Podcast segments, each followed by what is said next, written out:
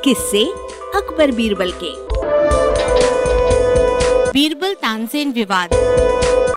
वचन रचिता टंडन का है। बीरबल और तानसेन बादशाह अकबर के दरबार के दो रत्न थे। एक दिन किसी बात को लेकर दोनों में वाद विवाद होने लगा। दोनों अपने आप को एक दूसरे से श्रेष्ठ बताने लगे। दोनों का विवाद बढ़ता देख बादशाह ने कहा इस तरह तुम्हारा विवाद समाप्त नहीं होगा। इसके लिए किसी को मुखिया बनाकर अपना न्याय करा लो। महाराज, आपकी बातें सराखों पर।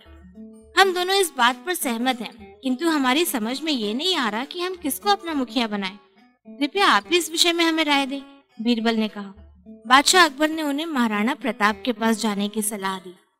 बीरबल और तानसेन दोनों महाराणा प्रताप के पास गए। तानसेन बहुत बड़े गवैया थे। उन्होंने तुरंत एक रागनी छेड़ दी। बीरबल अफसर की ताक में थे। जब उन्होंने देखा कि तानसेन अपनी गायन विद्या से राणा को मोहित करके बाजी मार लेना चाहते हैं तो वे अति शीघ्र बोले, माननीय राणा जी हम दोनों एक साथ शाही दरबार में चलकर आपके पास आए और रास्ते में एक एक मन्नत मांग चुके हैं। कहने का तात्पर्य ये है कि मैंने पुष्कर जी में पहुंचकर प्रार्थना की है कि यदि आपके दरबार में मान पत्र प्राप्त कर लूँ तो सौ गाय पंडितों को दान करूँगा। और मियाँ तानसेन ने ख्वाजा खेजर की दरगाह में जाकर ये मुराद मांगी है यदि मैं राजा से प्रशंसा पत्र प्राप्त कर लूँ तो वो वहाँ सौ गायों की कुर्बानी कराऊँगा। अब सौ गायों की ज़िंदगी और मौत आपके हाथ में है।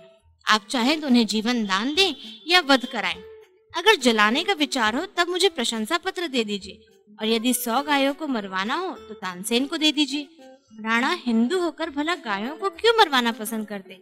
उन्होंने तुरंत अकबर को पत्र लिखकर भेजा। बीरबल कुशल नीतिज्ञ हैं। इसकी जितनी भी प्रशंसा की जाए, उतनी ही कम है। बेचारे तानसेन की गर्दन शर्म से झुक गई। अरबा की प्रस्तुति।